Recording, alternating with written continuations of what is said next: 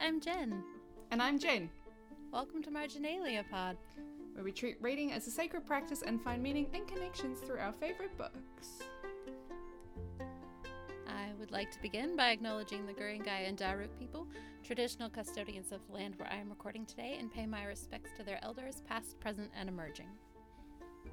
I'd also like to acknowledge Mana Whenua of Te Awa Kairangi ki Tai, where I'm recording today. Hi! Hello. It's nice to see you. Is it warm and spring like where you are? It sure is. We've had a very springy weekend, but I know it's a lie because spring is the worst season in Wellington, so mm-hmm. one must never get complacent, basically. I visited you last spring and it was lovely weather, so maybe I need to come again and make sure that it's nice and sunny for you. it stays the same. I can't believe that's a year ago. Mm. Does not feel that long ago. I know it was like five minutes, right? Hmm. Time goes too quickly. Slow down. Agreed. Agreed. Like I was seeing photos of your delightful children this morning, and I'm like, look how tiny they were. They're almost so I measured them, and my daughter is five foot two, and my son is almost five feet tall. And now that means that my daughter is taller than our friend Bethany. Mmm. Wow. Yeah, I was not prepared for that to happen ever. Wow. It's shot up so quickly. I know. Oh, um, what sparked joy for you this week? Well, last night, some friends and I went to a Taylor Swift Eras quiz night, which was delightful. I mean, I don't actually know that much about Taylor. Like, I wouldn't describe myself as a Swiftie. I like her music, but I don't know that much about her. Um, but one of the the women we went with, she was very much a Swiftie, and so knew everything. wow. And my friend Meredith went, and we just had a great time. And there was one moment where it was the um, I forget what the round was, but they played all too well, and then they just play a snippet of the song just as like background music, and then they move on. But then everyone was singing along to it, so everyone just a cappella this whole song. They did the ten minute version as well, the extended cut, not just the normal one. And this guy was like, "Guys, we've we've got a lot to get to get through, but no." Everyone was vibing. That's great. I mean, that's that is kind of amazing. It feels I think it's nice that you get that community with a bunch of people who are into the same thing. That's kind of what makes it work. Yeah, it's it's a real nice vibe, and especially something like that because you're there with a group of people. Like, okay, I didn't know everyone on our team, but I knew three of the six people, four, four people, including myself. Um, so you know, you know the people you're with, but you're still in this group situation. Like there were 19 Yeah. teams, so it was a big quiz. There were a lot of people, and it just was Right. a nice buzz. It's like always nice to do something like that. Anyway, it was a fun evening. We did not even come close to winning. But it oh, was a Oh, high change scoring from your usual quiz. Yeah, we never do well on these. These people usually they also did a Harry Potter quiz a couple of years ago that we went to and we were middling at best, but it was so hard. They were like, "Name all the ingredients that go into this potion." I'm like, "Why would we know this? This is so weird." But some people did, and that is the difference. This is what you need my sister Whitney for. She only read the first four books, but she basically memorized the contents of each chapter of this. this took her forever to do this. So if you say, What happened in like the 10th chapter of the third book? she would be able to tell you. I don't know if she still can, but for the longest time she could. And I was like, That is some kind of superpower. And she's like, It takes me too long to read them. And I'm like, Yeah, I don't understand why you're putting this much effort into it. But the answer is she would be great at pub quizzes. There we go. Missed her calling. What sparked joy for you this week? Oh, it was a pretty good week. We had the first day of spring, and I was wearing sandals because it was the first day of spring and a dress. And I'm not normally a spring weather person, and I was quite annoyed actually, but I'm trying to make the best of it. Um, I got to hang out with my dog a bunch, and Mm. I just just felt like a nice week. And um, my brother-in-law came by yesterday. I had to he he needed a computer that would run a certain version of Excel. And if there's one thing my house has, it's too many computers. So I was like, I got one for you, boo. So it was really nice to just be able to like help someone with very little effort. So that was a good feeling. It was just kind of a nice week. Oh, I love that. That's lovely when you have a good week. So yeah, Yeah, nice. lots of little happy, joyful moments. Well, this week we're reading chapters 56 through 64 through the theme of responsibility, which mm. can be joyful, but is not always joyful. Um, do you have a story for us in that theme? I do. It's more of a musing than a personal story. I thought a lot about responsibility, and I it's something that mm. I believe in quite strongly individually as something that we should take responsibility for our actions. Like when we hurt people, mm-hmm. when we make mistakes, you know, taking responsibility is a big part of my personal, I guess, worldview. But a lot of people don't, and some people just never will. You know, you engage with some people and they will just never take responsibility, and that's just who they are. They just don't see it that way. Mm-hmm. But then I was thinking about this link between personal responsibility and its role in collective action. Because I was talking to a friend of mine mm. about climate change, right? And this is an area where it comes up quite a bit. And it also made me think like Air New Zealand does this thing when you land, if you fly Air New Zealand and you land in New Zealand, they run this video that's all about taking responsibility of your actions while you're in the country. And it's based on the Yeah. Mo- Te Ao Māori concept of kaitiakitanga. So, kaitiakitanga is basically just guardianship or protection. It's a way of managing the environment specifically based on the Maori worldview. A kaitiaki is a guardian, so it can be a group or a person that cares for an area like a lake or a forest, and they're given that role usually by a local iwi.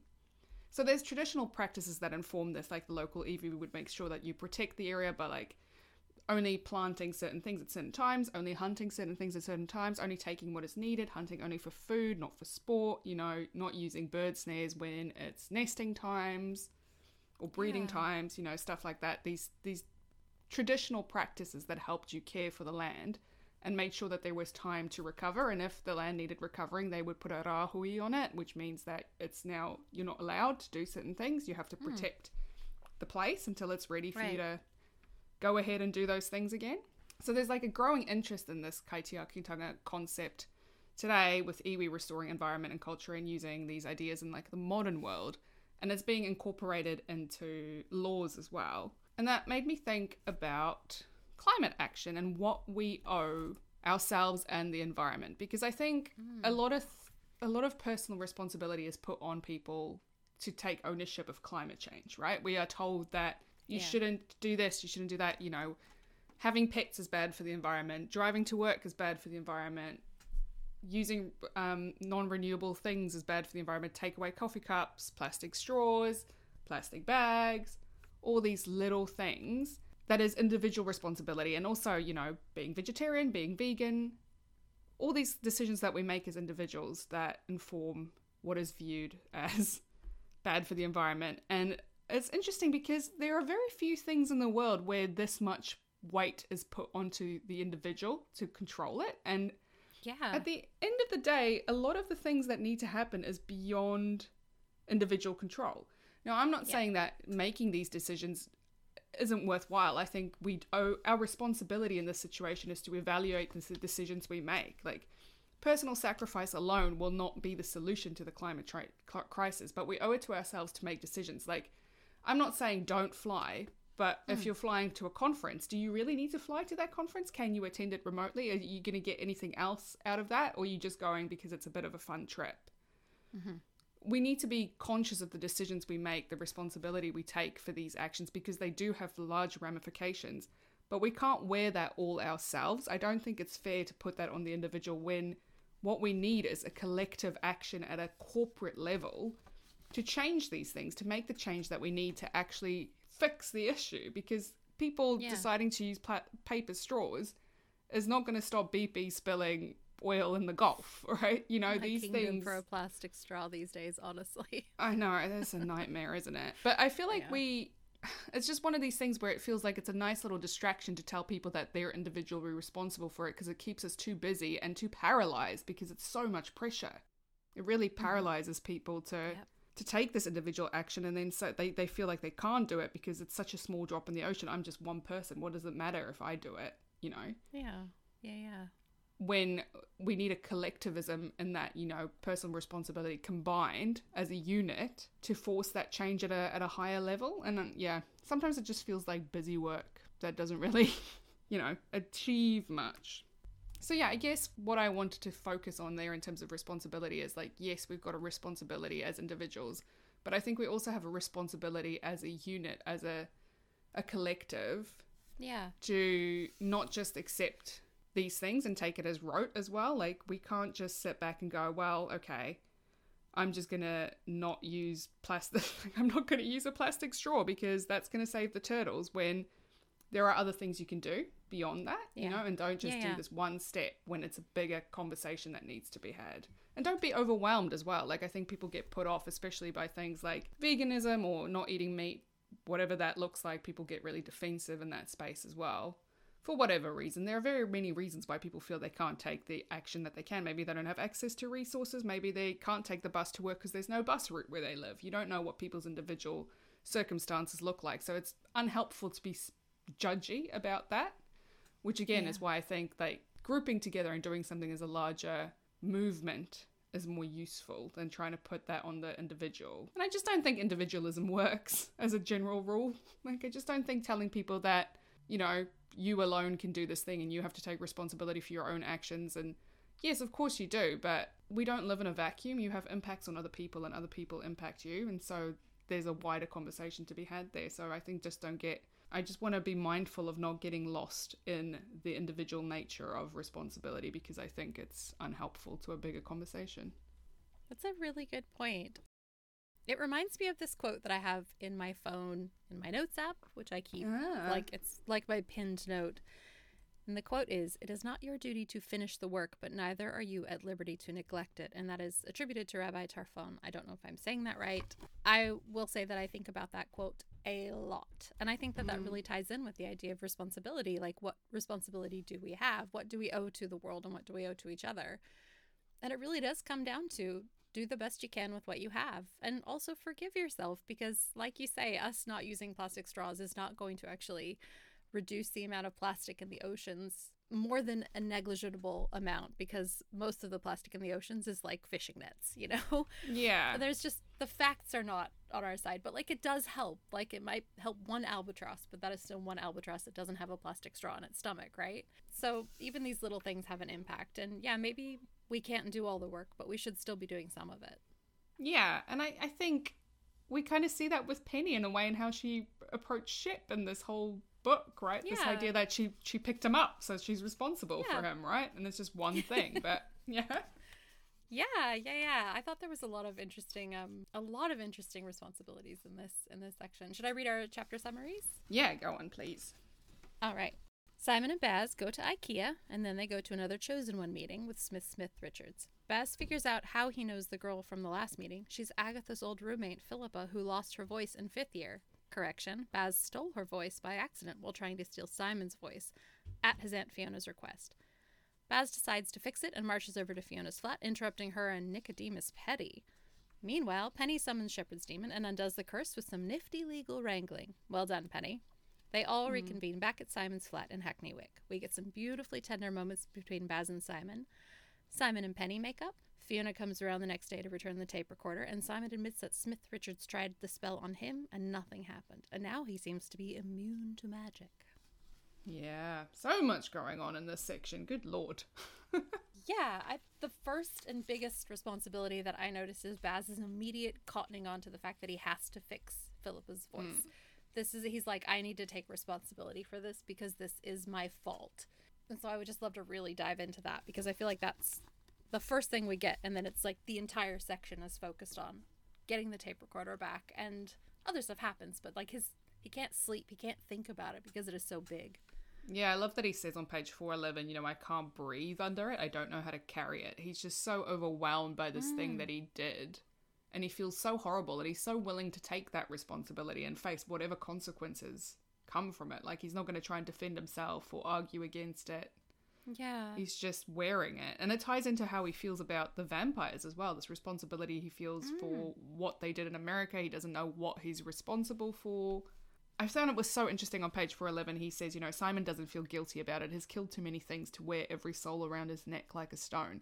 Penelope doesn't feel guilty. She'd raise all of Las Vegas if she had a chance. I don't know what I feel. I don't know what I'm responsible for in America. Yeah, he actually says the word. Yeah, yeah, and I think it's so interesting because Simon and Penny have been fighting for so long, and they've been in this battle for so long. Whereas Baz sort of was, but more on the periphery. He wasn't.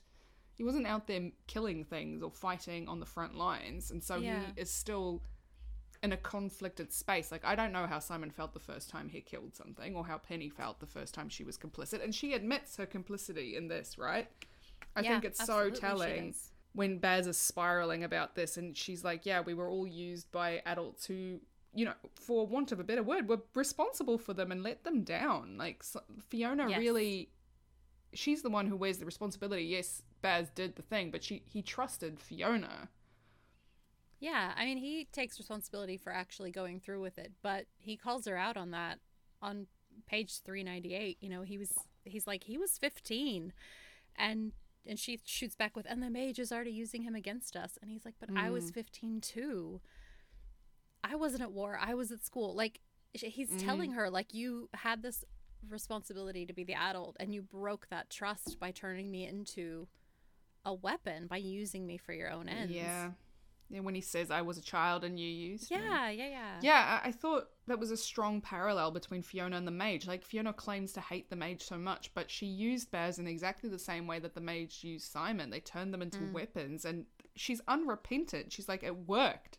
It was children who brought down the mage, and Baz is like, it was Simon, and it wouldn't have happened if this plan of yours had worked, right? How great is that that Baz is able to see so clearly how this one mistake saved the world of mages but also cost someone their magic. Like he's he's got this fantastic clarity now. And I I think just because when you're at school and someone's not at school anymore, you don't really think about them. He was able to sort of be like, "Oh, that's terrible, but it's gone. It's out of my mind." And now that he's actually seen her again, that's when the responsibility, the weight of it comes back.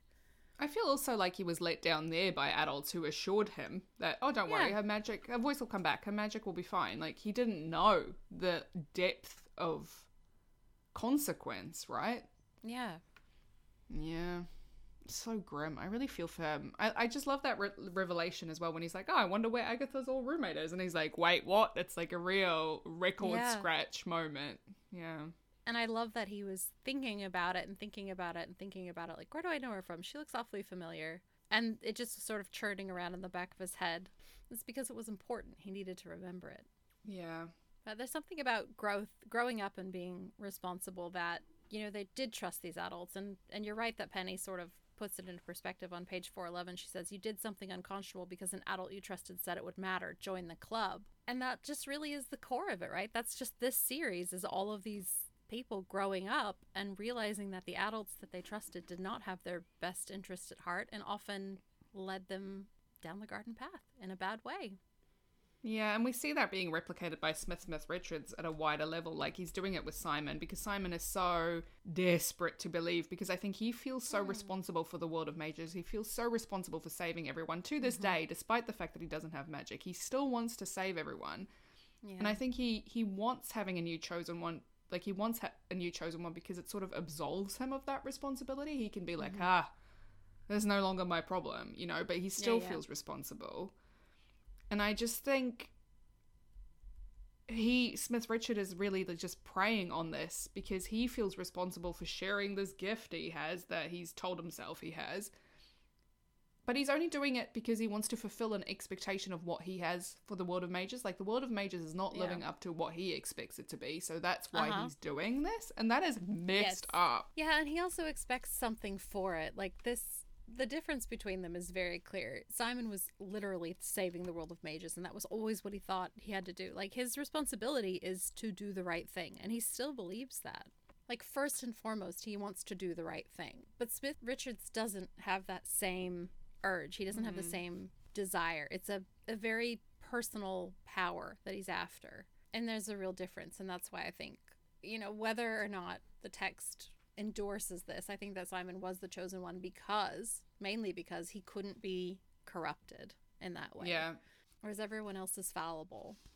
I agree. I think the text gives us enough opportunity to see that Simon was the so- chosen one. I think Simon's problem mm. is that everything he has a confirmation bias, so everything that happens, he's just like, oh well, see, I'm not, I'm not magic. I, I'm just a normal. I'm just a normal. Everything that happens to him, he uses that to confirm this already existing belief that he has. That doesn't Yeah. make it true. It doesn't mean it's accurate. And like I think this whole immunity to magic thing is just because he's a battery and he needs to be topped up. He's like completely drained. So they just need to keep casting on him and eventually he'll have a little bit more like this little bubble that popped which is from all the spells being cast on him over the Yeah. last however long. That's my personal headcanon. Oh, I love that. I think it would be very sad if he never had any ability to have magic again. I feel like someday, well, I mean, he's been cursed now, right? So that's just done. But maybe if they find a way to undo the curse for everyone else, then maybe someday he could get the ability back. Yeah.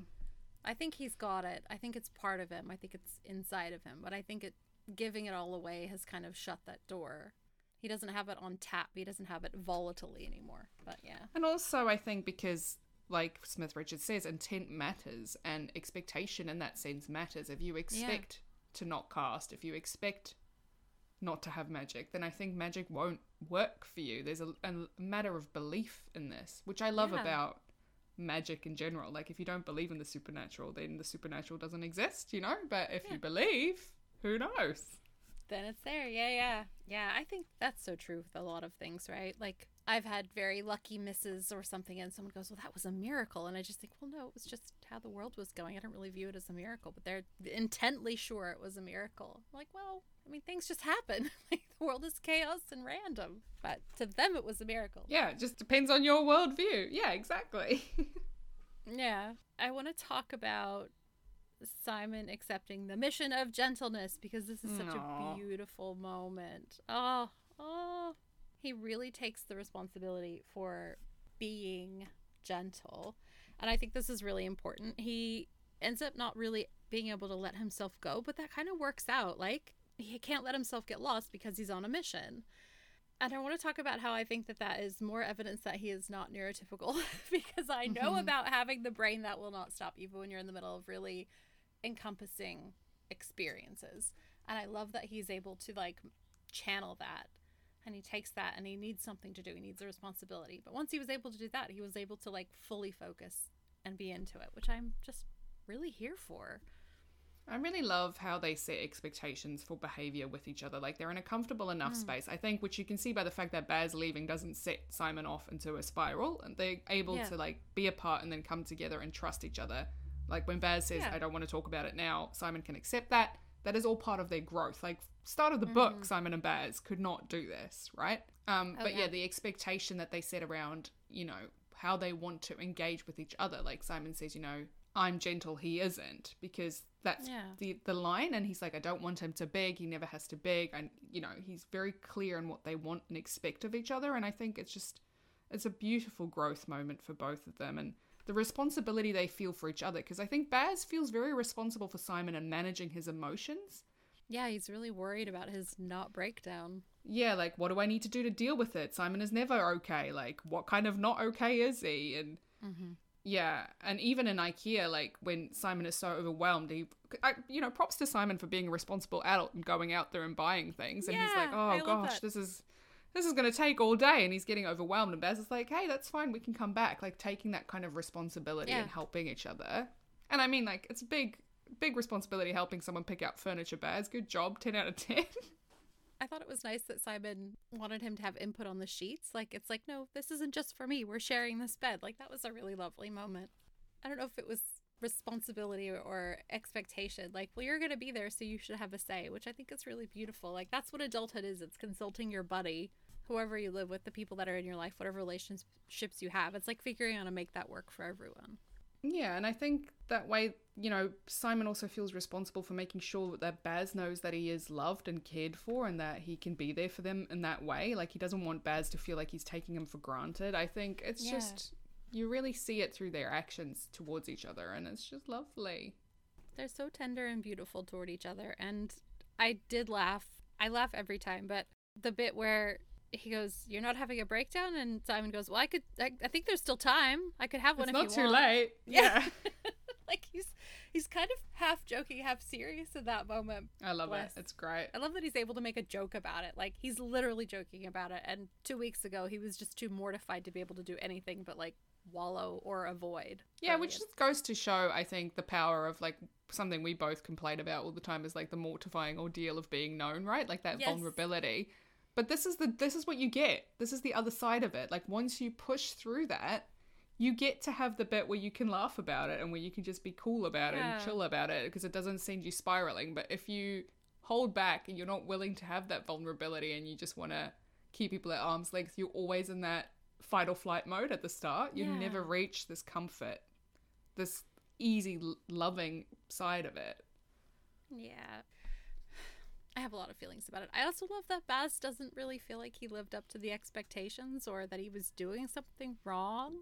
Like there was something really interesting there where he was like, I don't think this is how it should have gone. And Simon's like, Did you have a good time? Are you happy? Was it good? Like, then it was fine. I Yeah. love that Simon was the one who was so confident. I love that Simon takes that he takes the responsibility and he's like, No, I'm gonna look after you. You know, like after this thing, I'm gonna just like look after you, this intense emotional experience. And like there is a lot of expectation that comes with that sort of thing. So Yeah, a first time is a big deal. Yeah, yeah, yeah. The the things that you internalize, that you think, like the dumb Mm-hmm. things kids say to you, like all these things, right? So, yeah, bless.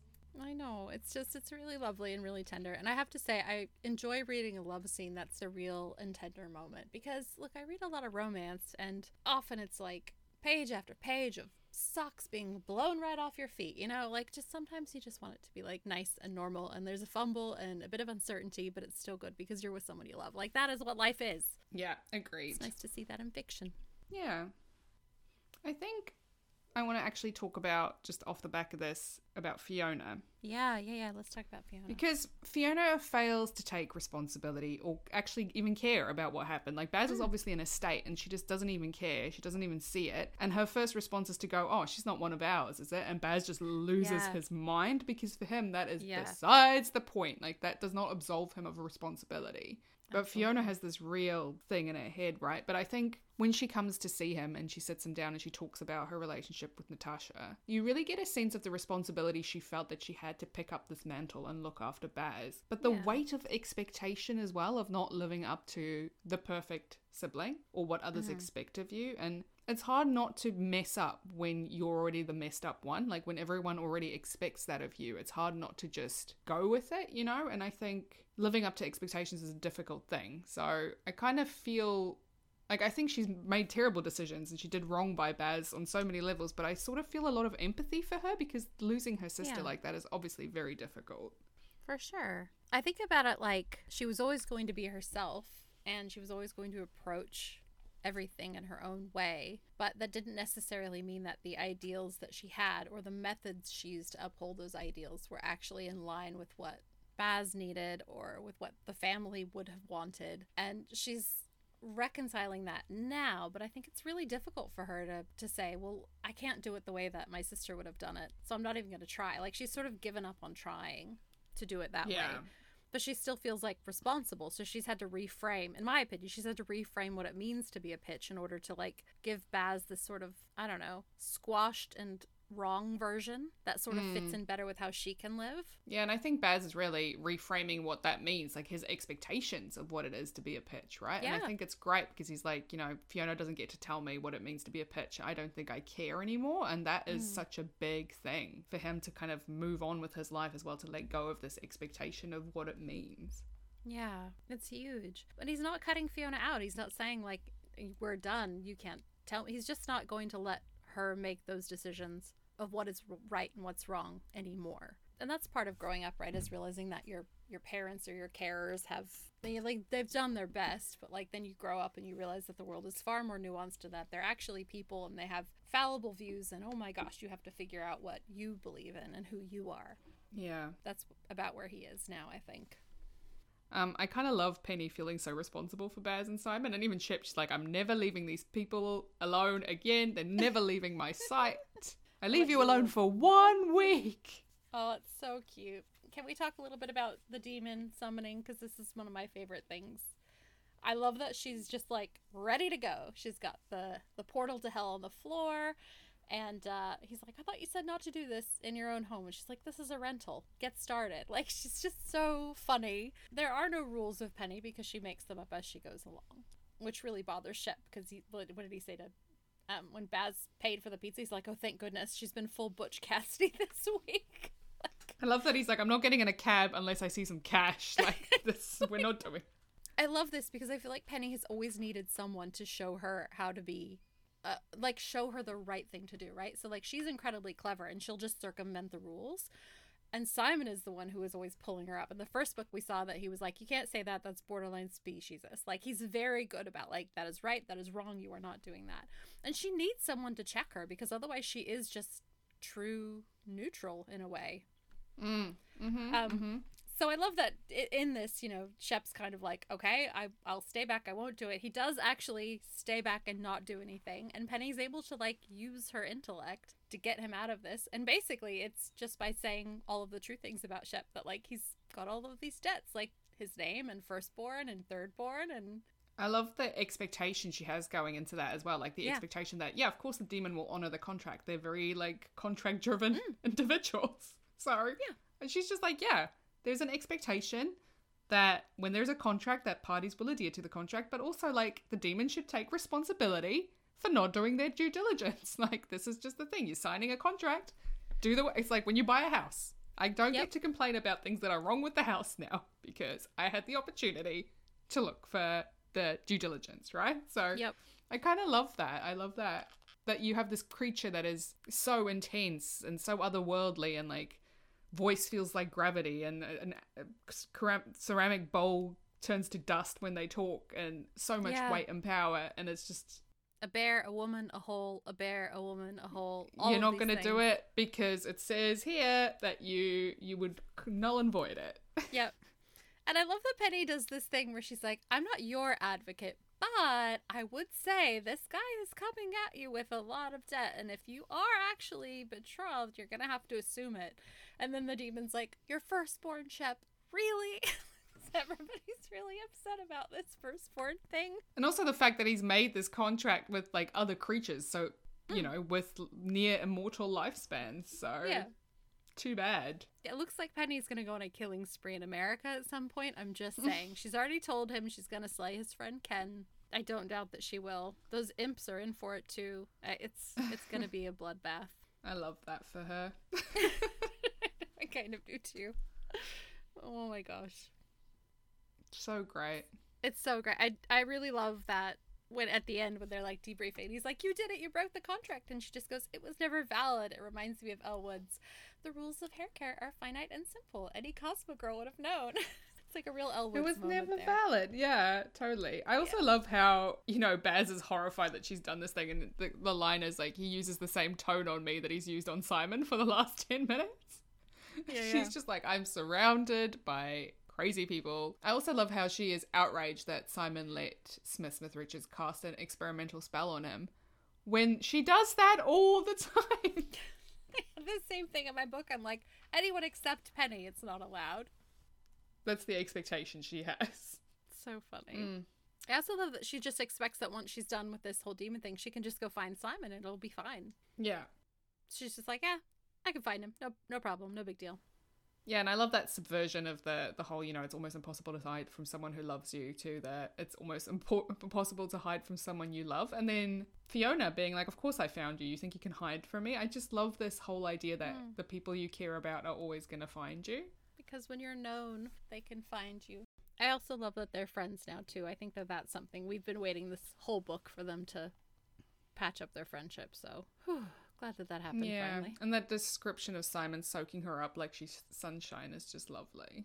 It is. It's really beautiful. Uh, I just want to say the World of Mages, the expectations. I've spoken about this ad nauseum, but it just really Mm. messes people up how they're expected to behave in this world. Like Baz makes that comment about, oh, I thought they were just normal level magic users, not low level magic users. But this is the problem because it's this world that's been created that where no amount of magic is ever going to be enough, right? It's like Yeah. no money is ever going to be enough. Right. Yeah. Yeah, and because Simon had so much of it for so long, I think everyone's idea of what magic they should have definitely got adjusted because his was Mm. just overwhelmingly large. Like it was just more than it could have or should have been. Well, it opens the door for exploitation, like we see with Smith mm. Richards. He just comes in and he's like, "You deserve this, and you should have this, and blah blah blah." And Baz is like, "It's not that he's wrong about it, but it's just it's not okay." And he just wants to turn everyone into like little gospel disciples for him to go off and spread the good word when he knows, like we know that he's got Jamie basically imprisoned, right? Or does he know? I Mhm. forget. He knows they don't know yet. That's another expectation I thought was subverted. Yeah, because like they go there expecting to see Jamie and he uses this thing about no, no, no, because he doesn't like being mobbed. He's an introvert. So it's almost like the excuse for him not being there is that Yeah. the expectation of behavior from others, like they will swarm him or whatever. Anyway, it's just interesting. It is really interesting. I would like to remind people to look up the BITE model for cults and behavior control. I will link it in the show notes. I feel like it's really important. If you're worried that someone is in something's like kind of culty, this is a really good way to like it just really delineates so it's behavior control, information control, thought control, and emotional control. There's like a handout, a link to a PDF so you can actually like look at all the things. And um it's really, really shocking when you look at how much of that is just in like daily life Mm. And it's like the more points you score the closer to a cult you are but it's it just leaves a lot more room for nuance so i feel like smith richards is on his way to forming a nice cult Oh yeah. it's not great it's not a great look for him he should not be uh, No. doing this i think No, I agree. I agree. He is dodgy. so dodgy I just want to say it's weird to me. Like, it, it's interesting how many expectations there are around the Watford Chapel and Watford in general. The weight that holds on this audience Yeah. when he's like, "We're gonna have it at the Yeah, Watford yeah. Chapel," and then Daphne's like, "I got married there." Don't you think that's weird? and simon's like i'm not gonna tell her i killed the mage there like, yeah, but set that aside. Like, that is where Natasha is buried as well. I just don't know if I was Daphne, where I'd be like, mm, maybe some distance wouldn't go astray here. Yeah it's really interesting i maybe it's because it's like their one building their one thing like they don't have other churches they don't have other Magical spaces. government Mm. buildings. Yeah, it really does all come out of the one. So like they have to use it all for one thing. it's an interesting approach from the world of mages where they're just so attached to this one building as you say that is their one place but it doesn't have to be their one place there we can there's an ogre bar other magical creatures have made spaces for themselves the the world of mages could Yeah. be less insular than it is they could have gotten married at the pitch estate why not you know Yeah. What if it's like um what if it's like an allegory for the royal family and whatever that one church they use for everything is. They're all buried there. They all Yeah. yeah. they're all buried there. They're all married there. Maybe that's what it is. It's like this is our one place. mm, It does have sort of a royal family vibe to it, the world of mages. it does yeah A little bit. yeah mm. Yeah, really good catch on that. I love that everyone expects Simon to just freak out and never be okay. like when Penny says to Baz, you know, you are freaking out, like you're not okay, and you're going to tell me why as soon as we have Simon sorted, page 403. And he's like, so that's never then. like, it's just this expectation that Simon's always going to be a mess. And he says on page 423, know. is Simon okay? I mean, obviously, no, never. But like, what brand of not okay is he? Yeah, that's that's a really that, that's such a funny thing. We're never all all okay all of the time, No. and I have to remind myself of this a lot. Like, it's okay that things are better and worse. That's a normal trajectory of life. Sometimes mm-hmm. it's exhausting, but like it's normal for things to be better and worse. Yeah, yeah. I think that's all I had for expectation and and responsibility. Same. Did you have tangential? I do. I love that the demon, as soon as the demon is out of the relationship, the engagement with with Shep immediately starts hitting on Penny. You are very clever and brave, and I like your knees. This girl's knees. They're so good, apparently. That made me laugh. And I also love that Penny has decided that um, both Agatha and Baz are only three quarters worth of a friend, but also kind of tracks because neither of them are like, we have to hang out. She's always like chasing them. So that makes sense to me that she would be like, well, you're mostly friends with me, but like, I do have to do all the work. yeah.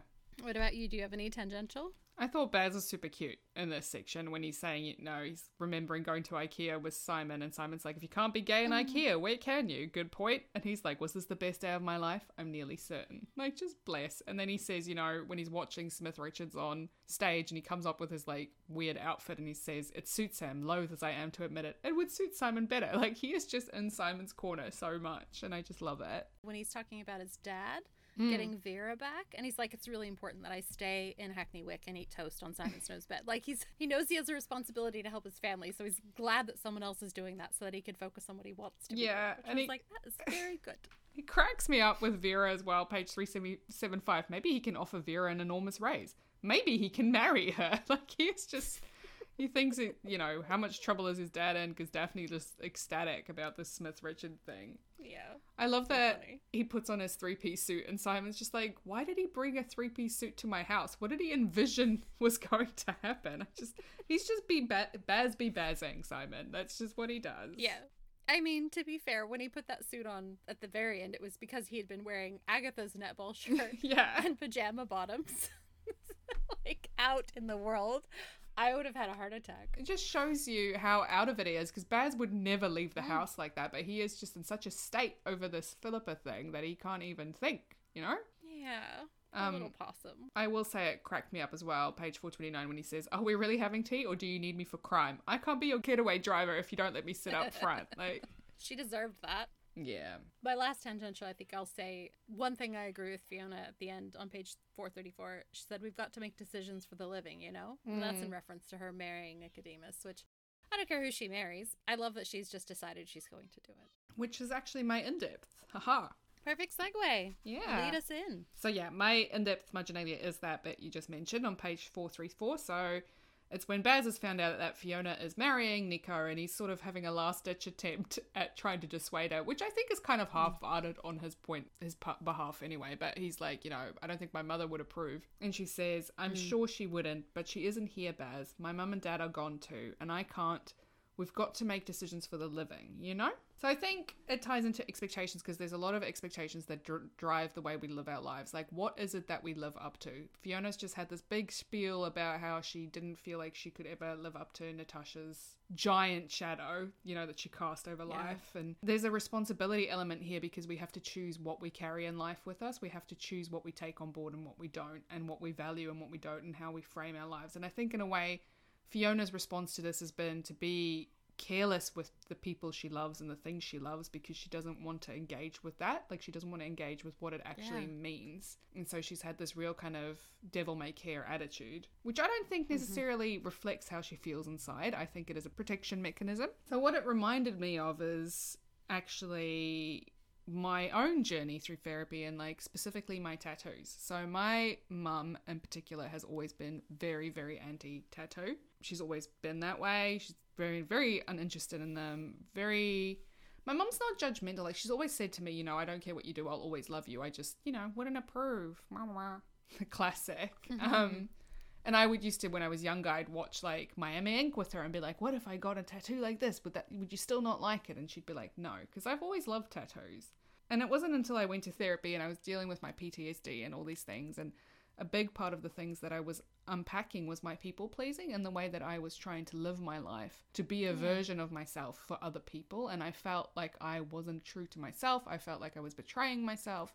And one of the, the things that I decided to do was to go and get a tattoo, my first tattoo. I'm like, I'm just going to do it because I can't live my life based on the expectations that other people have for me. Like, I'm the one who has to embody my life, I'm the one who has to embody my body Mm. This is who I am. Mm-hmm. This is how I feel.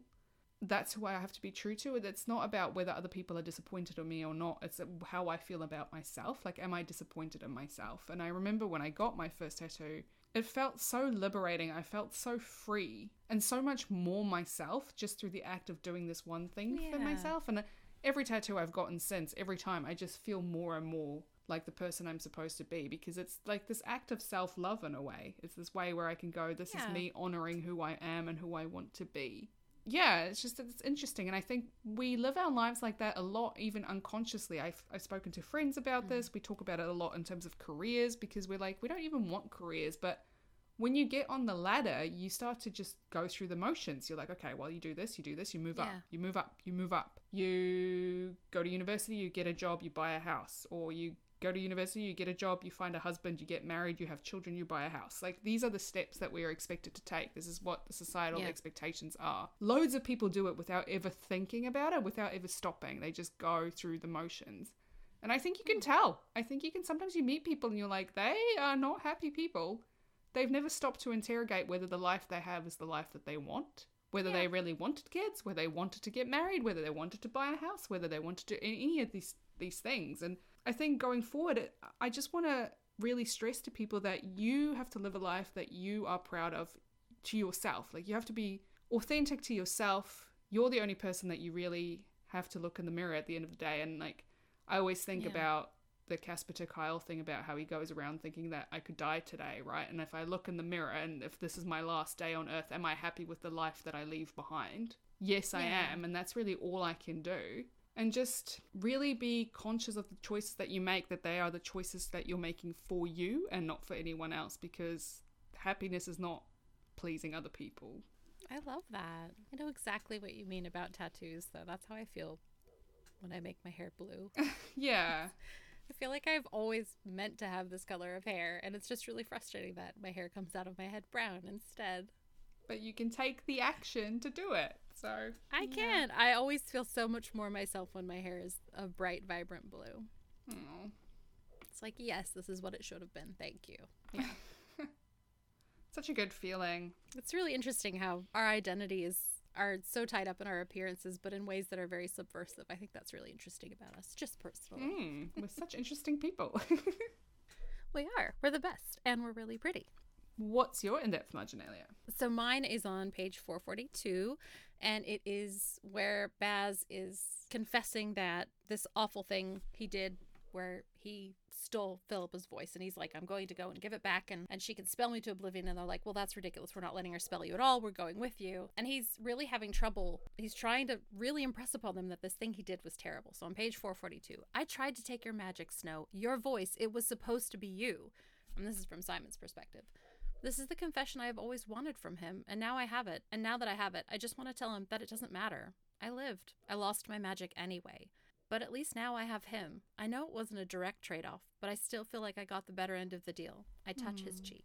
I forgive you. He just barely shakes his head. How could you, Snow? I just do. Mm. So this one really gets me because Baz is taking responsibility for the things he did, but he doesn't feel like he can actually be absolved without some sort of punishment. So he doesn't feel like he's been held responsible until somebody has like made him atone, right?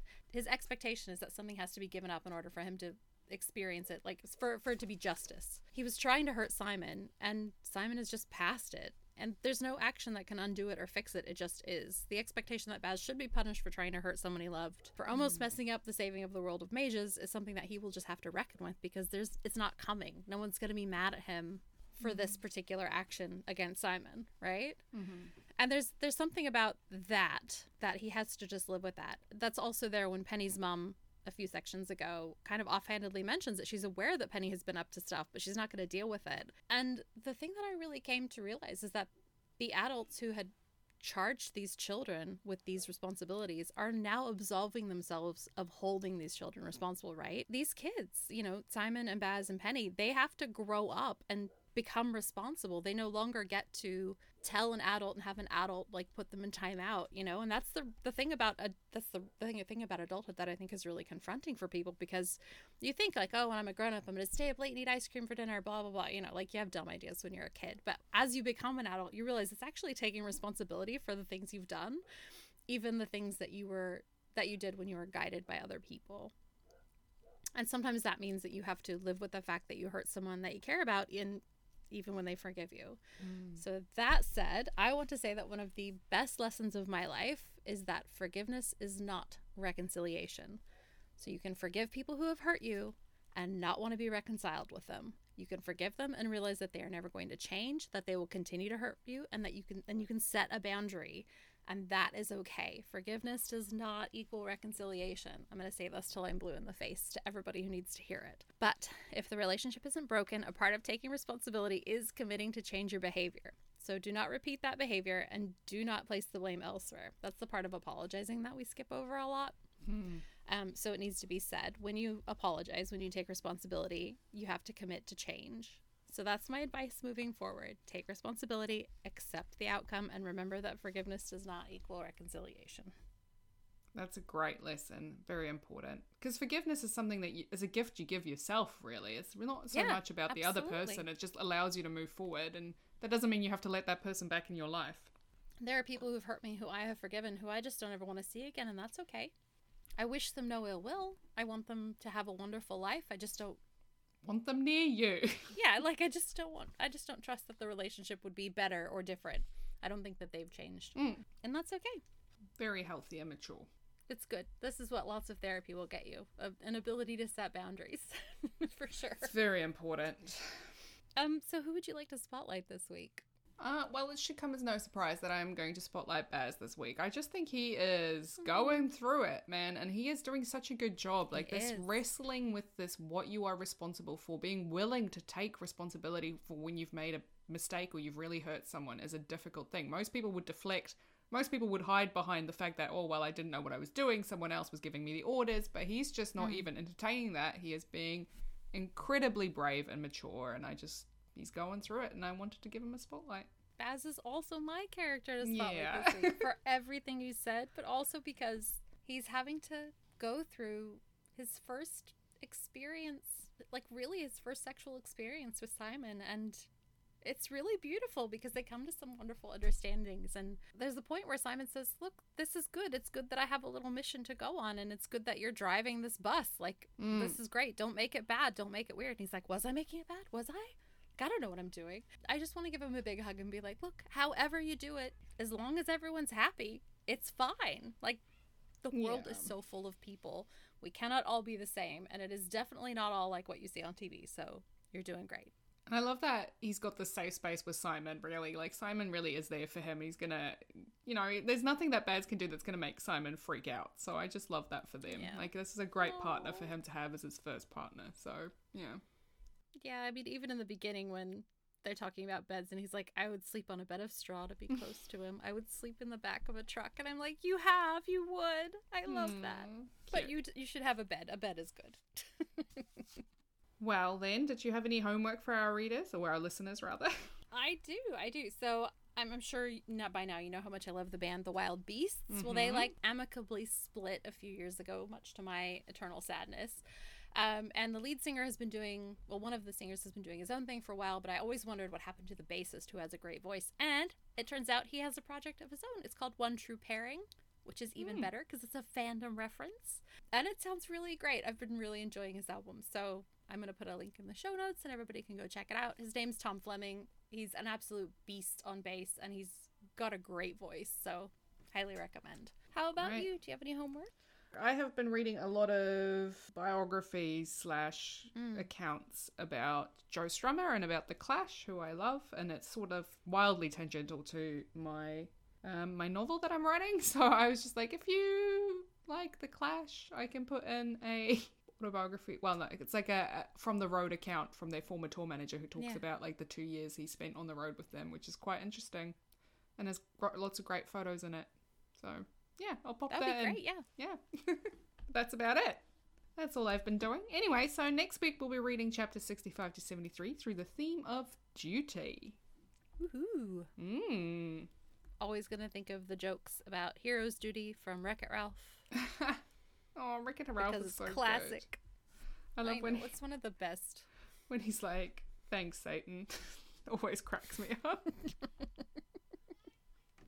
I just love their bad guys anonymous meeting. I feel like I want to have one of those sometimes. Yeah, bad guys anonymous meeting. yeah, totally. Is that what we do? No, we're not bad guys, but anyway, that's fine. Can't wait to Uh, talk not about yet, it. We're not. I know it's going to be great. Well, thank you so much for potting with me today. Thank you, as always, and uh, look forward to seeing you next week. All right, see you soon. See ya. Thank you for joining us today. Marginalia Pod is written, edited, and produced by us, Gen D and Gen V. We'd love to hear from you. Send an email to hello at marginaliapod.com, check out our Instagram, or maybe dash off a quick review. You can also subscribe so you never miss an episode. Our music is by Scott Buckley, and the logo artwork is by Laura Cato. You can find detailed show notes for each episode and much more at our website www.marginaliapod.com. Special thanks to all the people in our various communities whose love and care sustains us. Without your support, we would be very sad little critters. We appreciate you. And to you, our wonderful listeners, thanks again for being here. We love spending this time with you.